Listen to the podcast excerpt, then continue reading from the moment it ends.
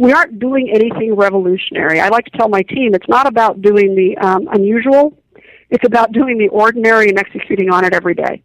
Because the way to build a consumer brand is a whole lot of little things put together. It's not there's not this one aha we're suddenly going to pick up half a million subscribers because we did this. Right. It really it really is blocking and tackling, making sure what you put out on social media every day represents your brand, making sure that you're having conversations with your customers as they find you, making sure your um, your your internet and your your website are as easy to interact with as possible, um, and it make it easy to collect people's info. You know, if they want their newsletter, make it easy for them to get it to get it from you. Right. It really is about making it easy for the customer and making and, and finding out where they are and trying to get your name in front of them. You're listening to episode 230 of the Biz Women Rock podcast. That's right, 230 episodes.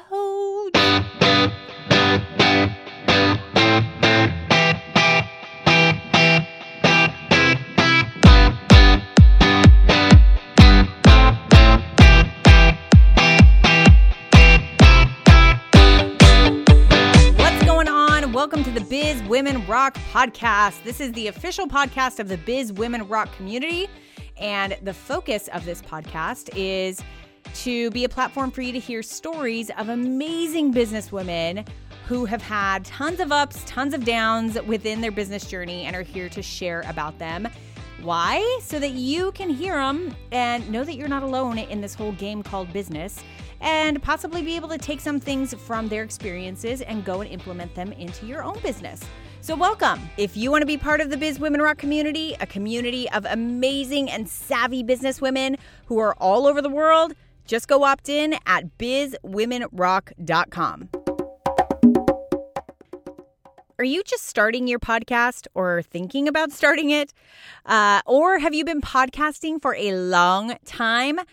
Well, my guess is if you are in either one of those camps, then you would love to hang around with other really cool, awesome podcasters and love to get access to education that is both pertinent and actionable in your podcast to help you succeed. If that's the case, then you definitely don't want to miss PodFest coming up February 2016. That's going to be February 26th and 27th of 2016. Go to podfest.us for more information. I have the amazing privilege of being able to speak next to incredible podcasting minds such as Dave Jackson, who is like one of the godfathers of podcasting. He has the School of Podcasting. Justin Crossley, who has the Brewing Network. Glenn the Geek, who has the Horse Radio Network, one of the largest podcast networks. And an amazing panel of women in podcasting, including Liz Covart of Ben Franklin's World, whose podcast is just about to surpass a half a million downloads, by the way, and Natalie Eckdahl of the BizChix podcast. These are just a few of the speakers that we are going to have at PodFest 2016. So make sure to go and get your tickets ASAP. Podfest.us. I would love to see you there. Look, even if you use this just as an excuse to come out to Tampa in February when it's going to be beautiful and maybe come to see me, that would be awesome. All right, podfest.us. I'll see you there. So happy that you're here today to listen to this interview with Deborah Heisz. She's the co founder of a company called Live Happy. It is an entire media company that consists of two major things right now. Number one, the actual like magazine, physical magazine, um, and number two, their online um, media presence. I'm going to call it. You, they definitely have an online magazine, but if you go to their website at livehappy.com, you're going to see that they are more than just a magazine online. They really are an entire media company, content developers. Uh, they are providing information and resources to anyone who really believes in this live happy movement. Uh, Deborah, I'm going to call it a movement because that's what it is. You're going to hear why it is so uh, something so niche and so important. Um, and she actually comes from a history of uh, really being one of the founding developers of what we now know as Success Magazine, alongside Darren Hardy. Uh, so the two of them were really at the beginnings of what we now know as Success Magazine. And she was really the implementer. So she was really kind of the inside person who took care of implementing all of the ideas and actually building it up from where it was at a late major low point back then. So she did that for a few years. That uh, gave her perfect opportunity to move into Live Happy. So, Live Happy is just under two years old, and a couple of the major things that we are going to talk about today are um, audience building and what works for her to build an audience, what her focus is on that, how she makes sure that everything that she does throughout the day always comes back to making sure that it uh, it is generating audience and, and building a bigger audience. We talk about how she is producing traffic. How is she making sure that she gets traffic to her site? A couple of the major strategies that are working for her. And, uh, you know, always some of my favorite stuff to talk about. She talks about what she does when things don't go according to plan, what she does when things kind of suck, and, um, and how she gets through all that. And I love her answer to that. So, hope you really enjoy today's interview with Deborah Heisz. Deborah, what's going on, girl? Thank you so much for being on the show today. Thanks for having me, Katie. I'm really excited about it. I'm really excited to have you here. Uh, live happy. Obviously, there's, um, you know, you can't help but smile when I'm looking at your website and when, uh, you know, I am looking through the, this business that you have built and, um, you know, what you guys are all about. I just think it's really fascinating.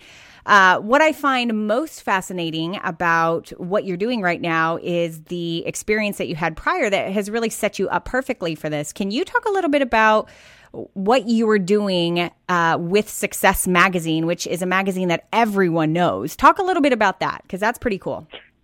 Yeah, it actually starts before that. Um, I I have stumbled along my career, always taking the best job that uh, I saw meaning the one that had the most opportunity and the most challenge, being a challenge driven individual. And I suddenly found myself in a publishing world. And I'd, I'd done several smaller startups for, uh, for a gentleman. And, and he said, hey, you know, I really, the success brand is bankrupt. And I really think that there's an opportunity to make that a really successful publication. The gentleman's name is Stuart Johnson. He still owns Success today. And he said, what do you think about helping me get this off the ground and get it relaunched? And it was wonderful because I'd spent time in the personal development world, heard knew about the speakers, spent time with entrepreneurs that were trying to grow their business, and I just thought, hey, this would be a great thing to take this iconic hundred year old brand and relaunch it into something that was really useful uh, to people that could build an audience. And Darren Hardy, who is uh, the publisher of Success and has mm-hmm. been there from from day one with me. He and I together uh, worked together to build um, to build an audience and to build a, a content and build. A, you'll really put put out a product that we're both very proud of that was centered around helping people be better in the personal development space and better in business, better in home, better in life. And it was a great experience building an editorial team, discovering how to build an audience. It it was phenomenal how in the world did it go bankrupt in the first place? Like, like what what was the personality of it at the time when you came on board? And, I think we all know kind of what the focus is today, and you know what it stands for. So uh, you know, obviously, you were really you were part and partial, like you were right in the thick of making all of that happen. But what did it look like before? Well, what had happened was, um, oddly enough, it was the second time it had gone bankrupt, which was really funny to us because when when when, when we bought the name, we just when we bought Success, we literally just bought the name. Didn't buy any of the other assets, just other than like uh, access to old library catalog. Right. So it had been. There was an article in the New York Times saying, "Who are these people from Texas? You know, the hotbed of publishing in the United States, and, and what do they think they're doing, launching, relaunching this magazine that's failed not once but twice?" Wow. So there, it, it was a really interesting question. And what had happened was um, someone had purchased it, and they someone the gentleman who had it in the 80s built it up to be a really really good brand, and he took the opportunity and sold it to someone else who really didn't understand his readership and really didn't understand how to keep that brand alive. And so what had happened was he put the wrong kind of ads in there. It became a business opportunity magazine. It became a, hey, start a franchise tomorrow, as opposed mm. to giving people the the tools that they really needed to build um, to build their businesses or to start out as entrepreneurs or to be effective middle managers or micro business owners. And he really ran it into the ground to where he had very little audience and, and, and the advertising dollars weren't there and um, it, it kind of collapsed. Well, someone bought it after him and relaunched it um, for about four issues. And it was doing relatively decent, but starting a magazine is a huge financial investment. Yeah. And they really just didn't have that uh, circulation plan or that growth plan to get it to where it was going to be stable. And that is ultimately who uh, who we bought it from. So the state of it was, it really has, was not on the national radar anymore. People kind of forgotten about it. But uh, purchased it, relaunched it, and it was a great run. We had, I think it's still a great run. It's a great magazine. They're doing phenomenal. Yeah, I mean, what, what you said something really interesting that I want to dig into a, a, little bit. But you, you know, you mentioned the idea that starting a magazine is a huge financial endeavor, and obviously this is true for Success Magazine, and it's true for Live Happy, which is just shy of two years old. Um, talk about why that is. I think I know why, but you know, why is that that you know you have to plan X amount of years before you get to profitability? Well, in the publishing world, um, the old the old guard, it, you know, the old the old the old method was you have an audience and you sell advertising. Right. I mean, that's just it. Everything is paid for by selling advertising. Right. That really started to die about four or five years ago. The number of ad pages is four or five. I'm sorry, ten years ago. The number of ad pages is really, really on the decline. It's um, now that the, the digital media is around, uh, companies would rather invest in digital where they can see their results immediately. Um, it costs a lot to print. It costs a lot to mail. It costs a lot to create quality content and not just pick up content that's run somewhere else, but to really invest in building quality content. And you have to build your content and build your product and then build your audience. Now, other, you know, other companies, you know, Time Inc. and Condé Nast, and Meredith. Big publishers have the investment and they know how to do this, and, it, and it's it's a system, and they can kind of launch with a fully developed product and a fully developed um, ad buy, so that they're taking a huge uh, put a lot more money in in a much shorter period of time. But as a small publisher, we kind of have to break it into steps. And we have to say, okay, we want to build a product that we're proud of, that we know people like, and we know people need, and people are looking for, that's distinctive from something else they can buy. Right. You know, product distinction is huge in our space. And then we have to build the audience. And all of this with, is with the idea that you build the audience, build the product, you get a group of rampant followers. Right. right? And, uh, you know, I don't, don't mean that sound cult-like, but you get people who no, just no, really crave that. and identify with the brand. And then you're able to monetize it through advertisers, through product sales, through engagement and other opportunities for your audience. Um, but it just it's a long road and it just costs a lot of money. Yeah. We'll talk a little bit about why you made the shift from Success Magazine because uh, I mean you what you were doing there you and Darren were really you were relaunching the entire thing. A- answer this first. What was your what was your role there versus Darren's role? Well, Darren is really good at um, strategic uh, conversations and partnership, and he's really good at identifying content providers and going out and finding, um, you know, sales leaders to bring in, bringing in people that made our editorial interesting and made the conversation interesting. And he's a tremendous guy at distilling that information down and speaking and putting in programs and things like that mm-hmm. um, that people can, uh, you know, identify with its success. And he, he's really he's a tremendous guy as a face, a brand ambassador, growing the brand, talking to people, being out in social media. But he was doing that, someone was inside running the office. Got it. um, setting up the editorial, hiring the editorial team, um, cultivating uh, cultivating those relationships, um, you know, getting IT working, getting the website built, all of that sort of thing. So it was kind of a divide and conquer, where he was the the face and the brand and the uh, relationship building side, and I was running the um, internal operations. And the, all of those skill sets over all those years that you were there have really lent themselves to what you're doing now. So, how did Live Happy come about? Well, when we are at Success, um, there's this. The owner of Success attended this um, every other convention, and this happened to be the second one, and it's called the International Positive Psychology Association, um, uh, international convention. And I, in fact, I was just at it last uh, two weeks ago in Orlando, so I was at the, the fourth one. But he went to this and he came back and he's like, Deborah, this is like personal development, but it's about happiness. It's about making people happier. And it's not about, you know, personal development tends to be about business or growing your skills. Mm-hmm. Um, if you slice it away from self-help, weight loss, and stuff like that, the personal development work and success was really more about business. Yes, it was about whole life, but how to work-life balance. But he came back and he said, "There's something here because this is science.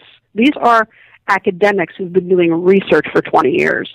This this is real science that the world doesn't know about of things that you can do to actually make yourself and the world around you happier. And people don't know about this.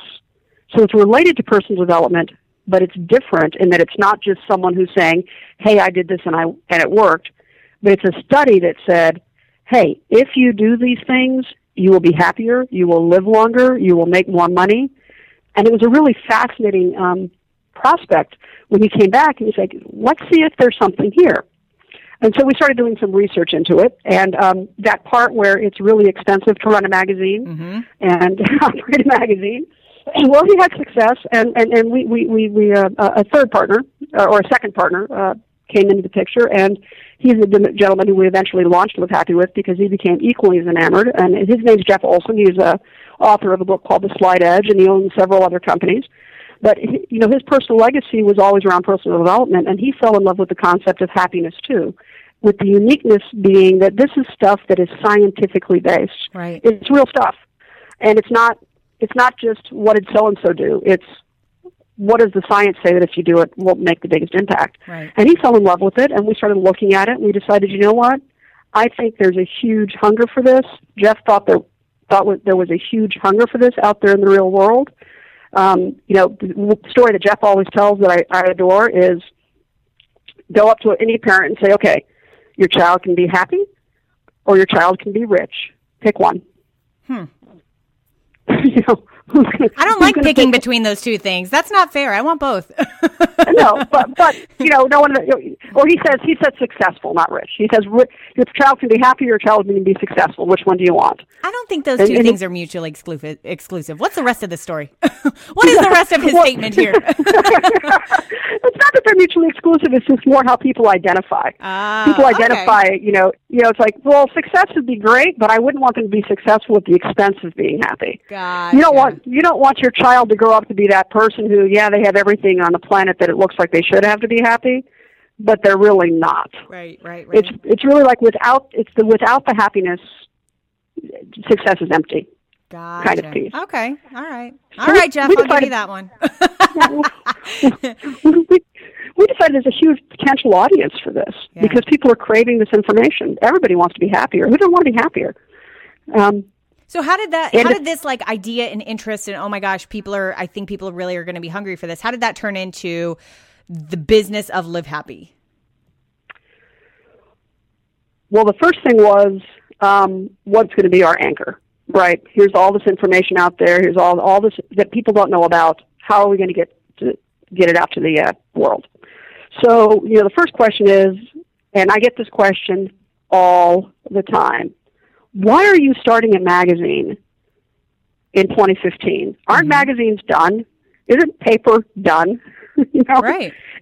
I had that thought when I was researching you. I was like, oh, yeah, I thought at first you were uh, obviously, you know, the website and really like an online magazine, which kind of makes more sense in kind of the day and age. But then I was like, hey, they have, hold on, they're, they're in physical publication. Wow. Okay. let's see how this goes. So why, why did you decide to do that? Well, it's a, it's a credit. It's for a couple of reasons. Number one, the the death of the magazine is is greatly exaggerated. The reality is that niche publications, publications that serve audiences that can't get that information anywhere else, are thriving and growing. Mm. Um, you know, the, the general audience magazines, yes, they're dying because it's harder to identify what's unique about their audience. But if you truly have a niche publication, if you truly have this differentiation, a lot of those publications are thriving. Not all of them, of course, because everybody runs businesses, good, bad, or indifferent. Some people run them well, some people don't. But niche publications are doing quite well. So take the idea that magazines are dead off the table, and then why do this as a magazine? And and the reality is. Um, we think that there's a huge happiness movement growing. We think that there's a large, there's a lot of entrants, there's a lot of small players, there's a lot of websites devoted to positive psychology, there's a lot of websites devoted to happiness right now. Um, we want to, we think that there's a huge marketplace out there that needs a market leader. and a physical magazine gives you a presence.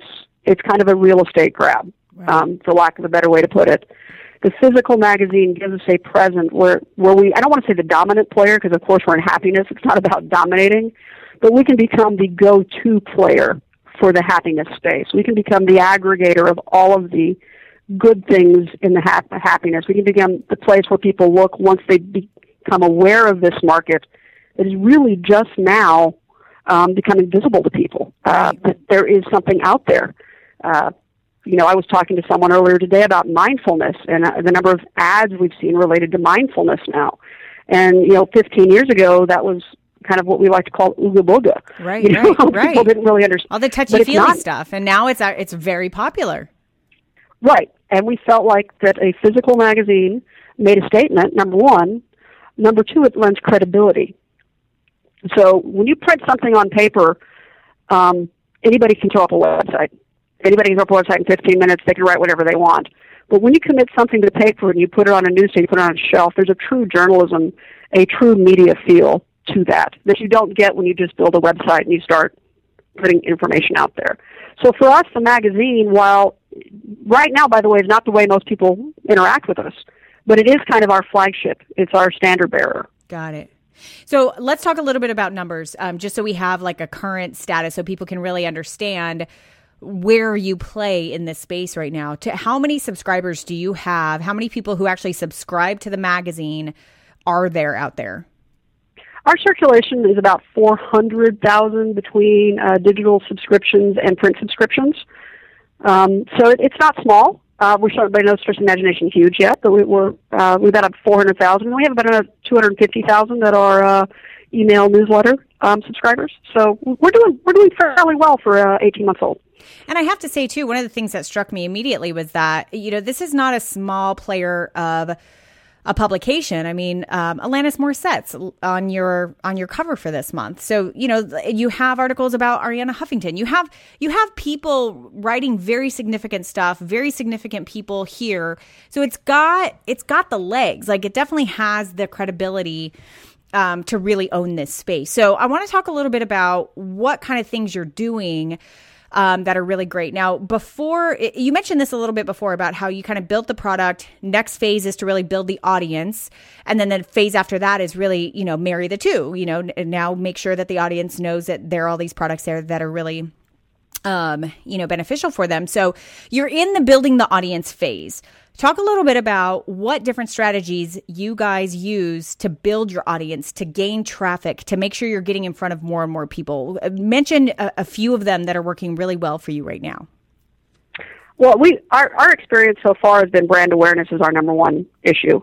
Um, our brand, I feel, is very strong. I think when people pick up Live Happy or they see Live Happy, they're intrigued by it. The idea of Live Happy, what is that? Whether they see it on a T-shirt or whether they see it on a magazine, Live Happy is a very strong brand, and it makes a statement by itself. Mm-hmm.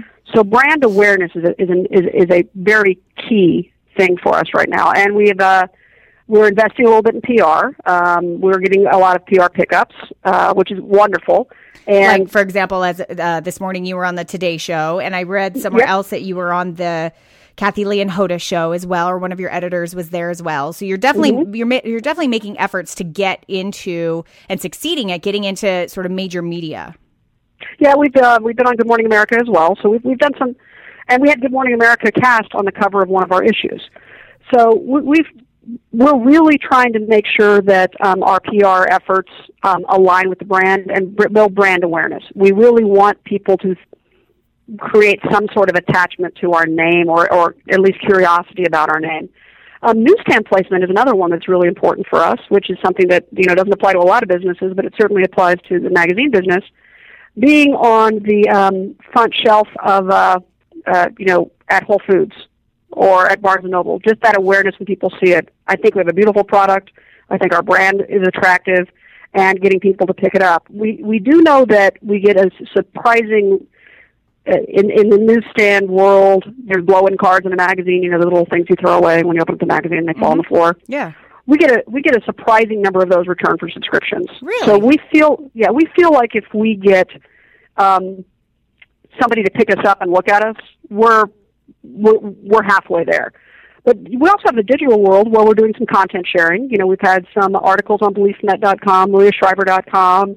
Um, we've run some positively present articles on our site, just doing some content sharing with like-minded organizations. Okay. And where, where our audience lives, and they're getting clickbacks to our website, and then hopefully they sign up for our our, our, our e-newsletter, and you know as that goes. And then um, social media, of course, is a big big piece of our uh, business as well. Getting our social awareness out there. It's we aren't doing anything revolutionary. I like to tell my team it's not about doing the um, unusual.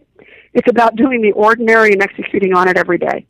Because the way to build a consumer brand is a whole lot of little things put together. It's not there's not this one aha we're suddenly going to pick up half a million subscribers because we did this. Right. It really it really is blocking and tackling making sure what you put out on social media every day represents your brand, making sure that you're having conversations with your customers as they find you, making sure your um, your your internet and your your website are as easy to interact with as possible, um, and it make it easy to collect people's info. You know, if they want their newsletter, make it easy for them to get it to get it from you. Right. It really is about making it easy for the customer and making and, and finding out where they are and trying to get your name in front of them.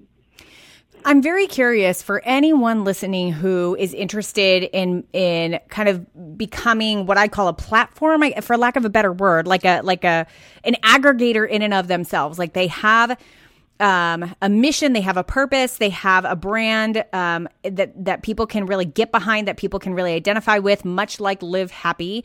Um, how? Tell me a little bit about the logistics of the of the day to day like website happenings. I get that you're doing um, the actual, you know, publication, the physical publication. But tell me about the website happenings. How often are you posting? What types of things are you posting? What needs to be up on your website on a regular basis uh, to make sure that there's engagement there?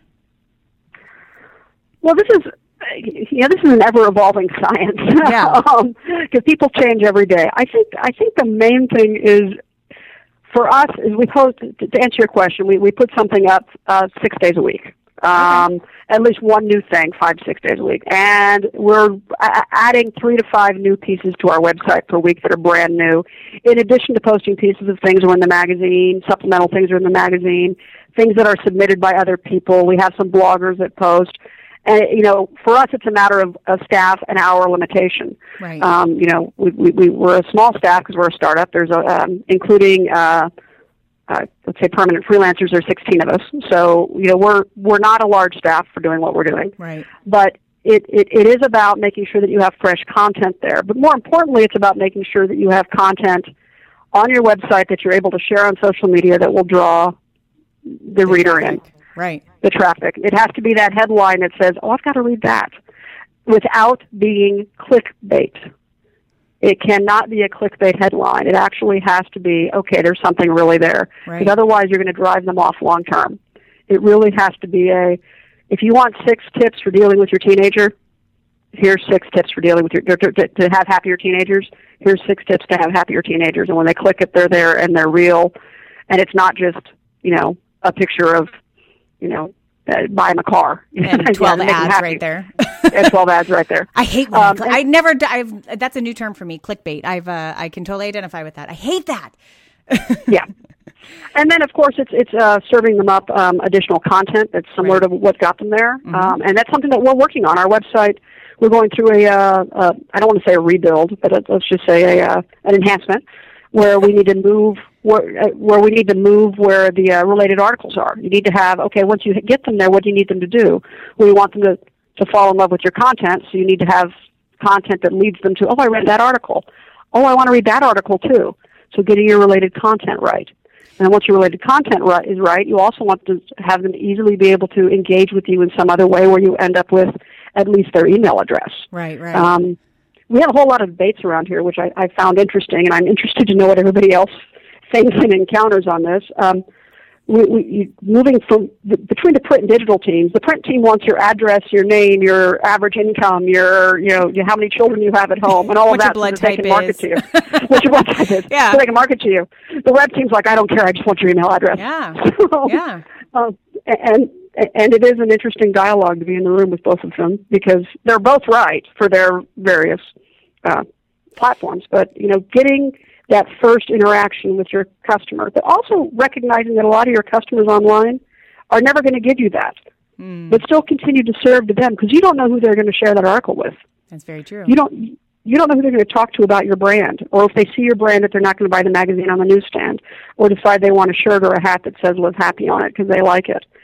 So you know you have to treat even the people who are never going to give you their contact information like a customer by continually giving them pro- uh, giving them a product, which in our case is editorial and information, right. which will enhance their lives. Um, what is your number one traffic generator strategy right now? Like, I, I got, I got the, um, or maybe I should ask the platform. That's really the question. Like, where are you? Like, on what platform are you actually generating the most traffic to your site? Is it Google Ads? Is it, um, or you know, like AdSense? Is it Facebook? Um, it's all, it's on Facebook. Facebook. Gotcha. And you have, uh, I think, what, like seven, over seventy-two thousand uh, followers on your Facebook page, right? Yes. Gotcha. Yes, and we've and we've grown. Um, uh, I, I had the numbers in front of me earlier today, but we've grown from about 50,000, I think, in February to 70,000, which wow. is not extraordinarily fast. Um, but like our email list, we've grown from 90,000 to 250,000 in uh, six months. That's very good. That's very, very good. Um, and, and so when you ask what our, our number one traffic generator is, it's our email newsletter. Um, right. The people that have already said, hey, we want your content. It's number one. The Facebook's number two. Mm.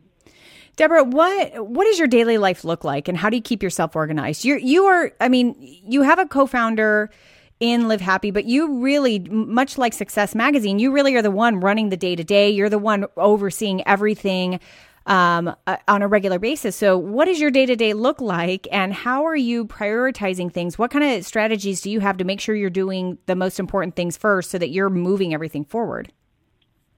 Well, the key the key to getting it all done, um, and I, this is going to sound a bit cliche, but I genuinely, genuinely mean this, is I've got a tremendous team of direct reports that take care of what they need to take care of, that are self-starter entrepreneur personalities to begin with.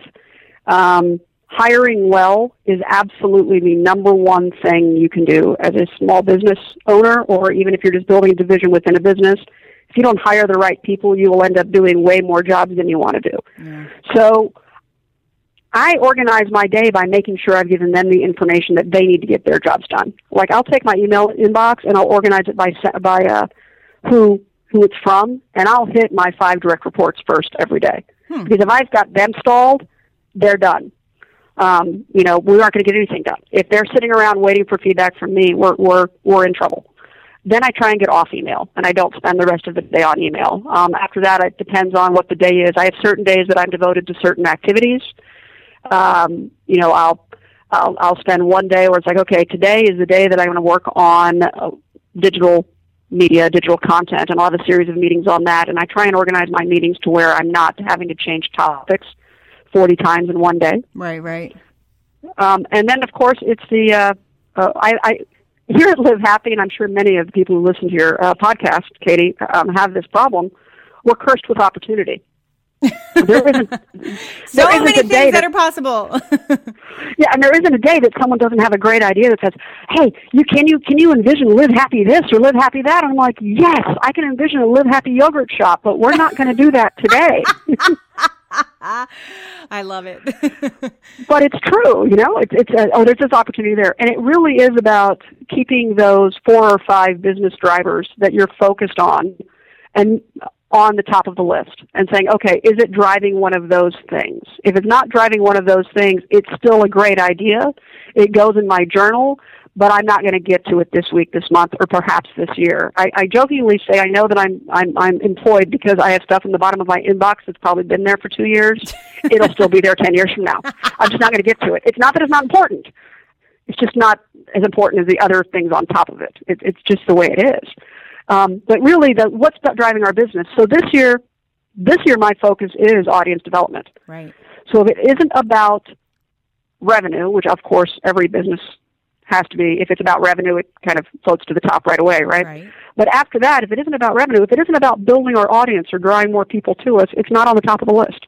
Um, it, it, it, it can't be because that's I, what we need to be focused on. I love that you're giving voice to this because I think you know, everyone can say focus, focus, focus. You really need to you know always come down to what you know what what your goals are for that quarter for that year whatever it is but that's it is so much harder to live that in practice than it is to know that as an idea it is so much easier to get sidetracked and to go in all these different directions rather than stay disciplined and constantly ask yourself okay is this driving this goal, which is building audience this year. Like, is this driving this? And if it's not, it's it's it goes in my journal. It goes on the bottom of my email list. So that is a very disciplined, um, you know, practice. I really believe. So I appreciate you giving voice to that because I think it's absolutely true. And the hardest part of that is there are a lot of really good ideas. Yeah. And you want and you really want to go with them sometimes. You're like, wow, I see how that could be really, really huge. And I'm going to use an example from our business um, we have Live Happy clothing, um, and we love it. And we think that there's a potential that, you know, with the brand Live Happy, and if we find the right clothing designers and we get the right look and the right feel, that there could be a serious retail brand of Live Happy clothing. I mean, there, there, there's similar similar companies. Live Happy is clearly a lifestyle brand. It's a lifestyle name. Right.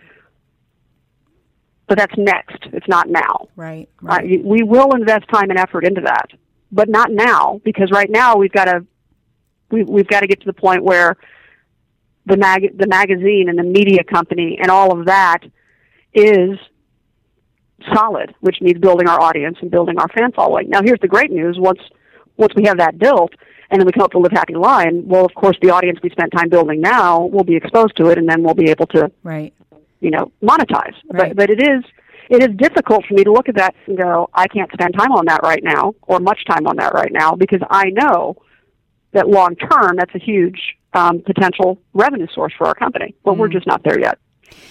Deborah, what fascinates me about you is that you seem to be in businesses that really um, require a lot of grind. I mean, they're not they're not businesses that are successful that you're just kind of walking into and continuing the pattern. They're businesses that were either bankrupt or didn't exist. And it has been your job on a day to day basis to raise them and to build them. And that is incredibly difficult work. So, um, and, and it's not always up. That graph is not always straight up. So, uh, my question is, is what do you do in those times when the you know the um, the growth curve is down when things really suck and it's not fun and you're in the grind and not, they're not going the way that you want to go. What do you do in those times? You know, I'm, I'm really glad you asked that question because there's the reality of I work for a company called Live Happy. And if people say, "How was your day at work?" and you say it sucks, it really is not. I really wanted to know that question too, so I'm glad you said that. and it's, it's a really hard question to answer because you know, sometimes life ain't always happy at live happy. it's not, yeah. and and it's not, and and and you know, I I, I you know, I'm pretty candid about we're not in revenue. You know, we're in revenue, but we're not in profitability mode. Right, right. Um, you know, I what what I do is I always, you know, you, for me, it's a belief system. I mean, I I truly believe, every you know, give voice to the passion, right? I really am where I belong because when we came across Live Happy, what I discovered was I could finally marry my business skills, which is what you said, you know, okay, here this is, let's start this up, let's figure out how to do this. It's a big puzzle piece. I'm challenge motivated and how do we make this work with um, content that really describes my personal belief system and how I want to live my life and how I feel like I do live my life. Right. And so suddenly I've got a marriage of my business skill set and my personal belief system. So here, it's a passion. And I get frustrated and I get down, but it's always like, okay, I believe in this so strongly. I know there are other people out there that believe in this, and what I'm talking about here is the content. Right. That believe in the content and believe that this is life changing and even world changing content. That, okay, we're obviously not going at it right. Back up. What do we need to do differently? For me, it's never a, hey, we're failing. It's more of a, oh, that didn't work. Let's try something else. Um, one of the most important um, and frustrating, I think, for people who've been around me, personality traits that I have is I'm going to take. I, I, I understand what Z is. I can see Z, and we may only be at point C, and but I'm going to start walking in the direction of Z, and I may change directions 400 times, but I'm not going to quit walking. Mm. Um, getting stalled and not making decisions and refusing to make decisions uh, really is the one thing that frustrates me. I'd rather make a wrong decision today. Um, I may make a hundred decisions today, hopefully only a 100 decisions today. a really good day, I've probably gotten 20 of them wrong. Because no one's perfect, right? So if I hit 80%, they got 20 wrong decisions. Hopefully they aren't decisions that can't be remade tomorrow, but at least we made decisions and we moved the business forward. Um, we're moving.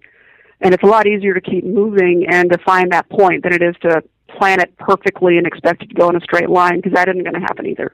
Mm. I don't know if that answers your question, yeah. but uh, perfectly, very very well done. So, man, well, Deborah, I I can't thank you enough for being here and for sharing the story. And um, you know, I there's so knowing that this business is just getting its legs and knowing how much success you've had already and the direction in which you're going just gets me so excited because the brand sticks the you know I, I, of course merchandise is like obvious. Um you know what you're doing on your website is phenomenal. What you're doing within the the the physical publication is amazing. And um and i just i really appreciate you being able to share that you guys are just figuring it out. And uh, just like ever, all of us like we're just figuring it out as we go along. But you're doing that so passionately and with such love and it's so obvious. So i can't wait to see where it continues to grow. So thank you so much for sharing your story Thank you, Katie. It's been a real pleasure. I've enjoyed it. My favorite part of that interview was when she really gave voice to uh, the fact that her she is very disciplined in making sure that her day-to-day routine always comes back to what the major goals are and what the major focus is for the business at that time. And she said something about, you know, that there's always great ideas and maybe they can have live happy ice cream. And I think that's so. Uh, every entrepreneur gets that. I don't care if you consider yourself the bright, shiny object entrepreneur or not, but because I don't consider myself that, but I definitely have all of that. Like, I definitely have these ideas that are constantly coming in my mind about what about this and what about this and what about this, which is why it's so important to make sure you have a plan and a focus and that your daily activities are always coming back to that focus. And any new idea that comes about is always getting uh, sort of checks and balanced against what that major focus is uh, and, and ending up having the discipline to follow along that that's what i love the most so and that is the hardest i really i think that that's one of the hardest things to do but I love that she gave voice to that. So, hope you really enjoyed yourself today. Remember, you can go to bizwomenrock.com forward slash 230 to get the show notes directly for this interview, but go to bizwomenrock.com to see all the resources there available for you today. All right, I'll see you in the next interview.